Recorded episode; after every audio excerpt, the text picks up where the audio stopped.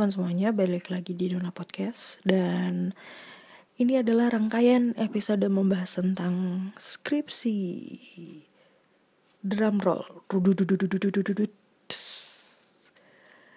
Anyway, memulai rangkaian episode tentang perskripsian ini nampaknya belum ada temen ngobrolnya dulu, belum ada sedikit talk show sedikit gitu belum ada.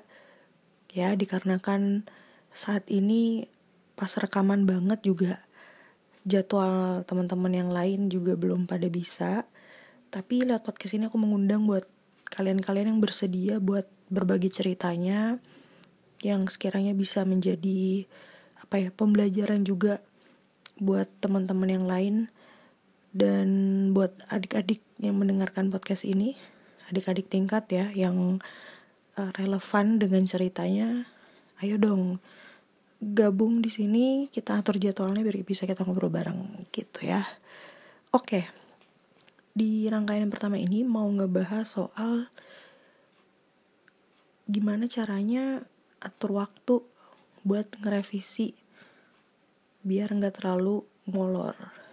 Nah ini hal sederhana yang sebenarnya susah banget jawabnya karena balik lagi cara orang itu beda-beda ya dan nggak satu metode atau treatment yang kita kasih untuk diri kita itu orang lain juga akan nyaman dengan itu atau orang lain langsung suka. Itu kan juga belum tentu ya. Balik lagi kenyamanan kita masing-masing dalam menyelesaikan tugas. Tapi di sini mau berbagi sedikit sih karena sedikit banyak ada yang uh, mirip-mirip juga treatmentnya. Gimana cara menyelesaikan revisian ya bisa dikatakan tidak terlalu lama juga dibilang nggak cepat-cepat banget juga enggak nah sebenarnya banyak faktor sih kenapa kok revisi itu bisa dibilang lama banget. Ada yang bilang wah ini cepat banget gitu. Yang pertama karena uh, again ya faktor dosen itu berpengaruh. Ya jujur aja memang faktor dosen pembimbing siapa pun figurnya itu kasih pengaruh banget sih. Karena memang mau se apa ya segampang-gampangnya dosen itu ada juga mungkin revisinya juga uh, ampun-ampunan. Tapi ada yang dosen sulit ditemuin tapi juga revisiannya uh, tidak sesulit yang dikira dan cepat diselesaikan. Jadi banyak uh, faktor ya yang ngaruh sama dosen pembimbing itu sendiri. Jadi yang pertama adalah faktornya dosen pembimbing. Itu ngaruh banget sih. Yang aku rasakan memang kalau boleh cerita nih ya aku punya dua dosen pembimbing dengan tipikal merevisinya tuh beda jauh gitu. Memang uh, beliau-beliau ini cukup sependapat lah dengan hal-hal ilmiah dan hal-hal teknis secara bidang ilmuku ini. Tapi di sisi lain dari metodenya yang aku lihat-lihat selama berapa bulan ke belakang gitu kan mencermati dan memetakan ini beliau-beliau ini tuh condong gimana sih maunya revisinya gitu. Nah, kuncinya adalah kita harus paham dulu nih karakter si dosen pembimbing ini karena kan kalau kita nggak paham kita nggak ngerti jalan pikirannya itu ngaruh ke durasi kita ngerjain revisiannya. Bisa jadi kita lama revisinya karena kita tuh meraba-raba gitu apa ya maunya gitu. Kalau kita udah tahu nih arahnya ke mana mungkin dalam kurun waktu sehari atau dua hari itu revisi bisa kita kembali lagi ke dosbing buat dikoreksi lagi. Kayak gitu. Jadi harus tahu dulu karakternya ini kayak apa contoh ya dosen pembimbingku yang pertama beliau tipikal yang sangat-sangat detail uh, tapi lebih ke hal-hal teknis seperti metode kemudian juga tata bahasa cara membahas gitu yang membahasakan karya ilmiah itu sendiri beliau cukup detail dan itu sifatnya juga cepat. Jadi beliau itu juga uh, straight into the point maksudnya nggak bertele-tele ini yang dibenerin ya. Terus nanti minggu depan diulang lagi. Padahal itu yang direvisi udah bener. Nah tipikal dosen bimbingku yang pertama ini cukup membantu aku banget. Makanya bisa revisi uh, tidak lebih dari seminggu lah batasnya. Kurang lebih dua hari itu udah paling mentok kira aku kembaliin lagi. Nah contoh kedua nih ini sama-sama cepatnya juga. Malah dalam satu hari itu bisa sampai dua kali revisi dengan catatan uh, beliau itu tidak menyeluruh gitu tidak komprehensif bacanya. Jadi apa ya kalau nggak dicocokin dari revisi sebelumnya jadi kalau beliau lihat oh ini ada yang janggal di matanya dalam arti ini kok ada yang nggak beres gitu. Dalam artian bisa jadi bukan tata bahasa lebih ke tata tulis. Kayak spasi margin tabel terus penulisan angka desimal penulisan sitasi gitu hal-hal sepele yang beliau cukup notice. Nah jadi kehadiran dosen pembimbing aku ini cukup membantu lah saling ngisi dan aku suka gitu. Ber, apa ya plusnya adalah sama-sama cepat gitu. Tapi minusnya memang setiap individu beda-beda. Nah itu yang aku pahamin yang aku petakan seperti itu. Jadi aku juga nggak meraba lagi ini maunya gimana ya ini mau gimana. Jadi saat bimbingan pun aku juga harus aktif juga tanya berarti ini seperti ini apa? Atau saya tambahkan ini bagaimana? Jadi jatuhnya diskusi gitu. Nah itu kunci dari yang pertama ya. Eh kunci. Kayak rumah aja deh oke oke. Lanjut berikutnya adalah harus komitmen. Nah ini yang susah gampang kalau lagi skripsi ya. Kadang udah mau itu masih dalam tahap proposal mau tahap itu udah pembahasan itu sama aja sih. Komitmen itu harus uh, apa ya firm gitu harus bener-bener bulat gitu. Jangan sampai terlena dengan hal-hal yang lain gitu nah penyakitnya adalah kalau lagi apa ya bad mood ya gak bad mood juga sih lagi ada di fase-fase jenuh juga. Karena harus revisi terus revisi terus nunggu. Ini kok kapan ACC-nya nggak ada? Nah jadi penyakitnya adalah jadi kita berhenti.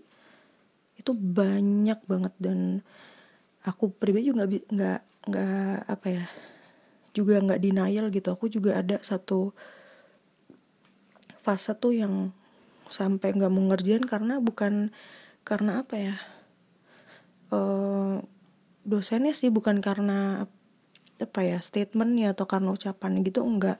Cuman kayak lebih ke capek gitu capek fisik. Karena memang gimana ya namanya pengorbanan ya dosen itu kan enggak sewaktu-waktu setiap hari standby gitu di kantor. Dosen tuh nggak selalu kadang harus nunggu one day full dari pagi ternyata baru bisa ketemu sore itu pun juga untung-untungan kita udah nunggu sampai sore ternyata nggak bisa ditemuin. Nah itu apa ya kalau dari pengalaman aku emang ini kayaknya ada yang janggal gitu dan uh, jadi sempat berhenti gitu. Kurang lebih ya hampir seminggu kalau nggak salah ingat ya itu pas masih proposal. Jadi kayak udah capek banget gitu kayak nggak mau ngerjain. Tapi setelah itu ya udah itu aja cuma sekali kejadian selebihnya ya ya as usual aja dua hari dua hari gitu. Jadi intensitasnya udah uh, kebaca gitu. Tapi kalau pas lagi untungnya kadang ditungguin juga eh direvisi saya tunggu gitu-gitu ya dimanfaatin juga peluangnya. Harus siap uang lebih yang pertama kan ngeprintnya di fotokopian gitu dan harus bawa laptop juga. Jadi tenaganya yang lumayan terkuras tuh kalau udah dipancing-pancing harus revisi satu hari itu juga ya ya udah lakuin aja. Nah kayak apa kaitannya sama komitmen. Komitmen itu yang ngebuat kita jadi inget prioritasnya. Kalau kita mau komitmen uh, aku harus ngerjain ini misalnya di target lah hasilnya sampai bulan ini. Misalnya ya ya udah kita komitmen gimana caranya tuh ya kita juga komitmen dengan diri kita sendiri. Karena kan yang mengendalikan jalannya perskripsian um, diri kita itu namanya juga ya manusia tentunya bukan robot ya. Kadang ya tadi aku bilang ada masa juga jenuhnya capeknya terus mungkin juga sedikit sentilan-sentilan yang kurang enak didengar baik dari teman-teman sendiri ataupun dari siapa pun lah yang buat kita down itu pasti ada tapi dengan kita punya komitmen pelan-pelan lah kita bisa memfilter omongan orang dan kita mencoba untuk ya cobalah sedikit independen gitu. Mencoba untuk uh, sedih egois gitu. Sebenarnya menurutku egois itu juga nggak apa-apa sih karena ini juga demi kebaikan kita juga tapi harus kita pandai-pandai lah membaca situasi dan kondisi. Jangan sampai dicap pelit lah dicap sombong dicap sok pintar lah dan lain sebagainya itu udah sentilan-sentilan yang selama beberapa bulan terakhir tuh ya ada lah. Secara nggak langsung terdengar juga tapi aku nggak mau nanggapin yang terlalu overreact gitu enggak sih. Gitu. Yang pertama tadi adalah tahu dulu dosennya faktor dosennya dan harus kita harus paham. Dan yang kedua adalah komitmen. Itu harus karena kalau nggak didasarin sama komitmen itu jadinya ngalor ngidul nggak jelas ini skripsi itu harus selesai kapan. Terus misalnya dalam tiga bulan pertama itu targetnya apa? Harus sempro kah atau udah harus nanem atau udah harus ya melakukan urusan administrasi yang ribet dan lain sebagainya gitu. Dan yang ketiga adalah time management. Ini uh, nyambung-nyambung juga sama komitmen time management itu perlu banget eh, ngomong-ngomong ya. Mungkin nah ini yang kalau udah ngomongin time management nih ini pasti kadang banyak banget perbedaan yang aku temuin gitu. Ada juga yang berasumsi ya udah sih santai aja gitu. Jangan terlalu sepaneng. Terus ada yang lagi yang bilang udah jangan ambisius. Ya udah lakuin aja. Jangan tegang-tegang banget lah sama lah kayak sepaneng intinya jangan terlalu tegang jangan terlalu dibawa pikir gitu kan. Nah tapi balik lagi memang uh, diri kita sih yang harus menyetir uh, mood kita emosi kita. Dia tahu tempat lah. Dan kita juga harus tahu kembali lagi komitmen kita tuh mau gimana. Jadi atur waktunya juga ya harus bener-bener ya mungkin itu susah ya membiasakan hal-hal yang positif gitu untuk mencoba taat waktu mencoba untuk nggak ingkar janji dengan diri sendiri loh. Ini kan time management itu ada waktunya kita buat ngerevisi nih. Berikutnya ada waktunya kita tuh untuk istirahat. Jadi nggak dipush terus harus revisi revisi dan revisi. Jadi kan ada kalanya ya kita butuh entertainment lah gitu. Kita butuh istirahat. Dan ada waktu juga buat keluarga untuk ngobrol gimana sih. Ada waktu untuk bersosialisasi jangan sampai uh, skripsi ini jadi kayak menyita waktu kita dengan orang-orang rumah ataupun dengan teman-teman terdekat jangan sampai.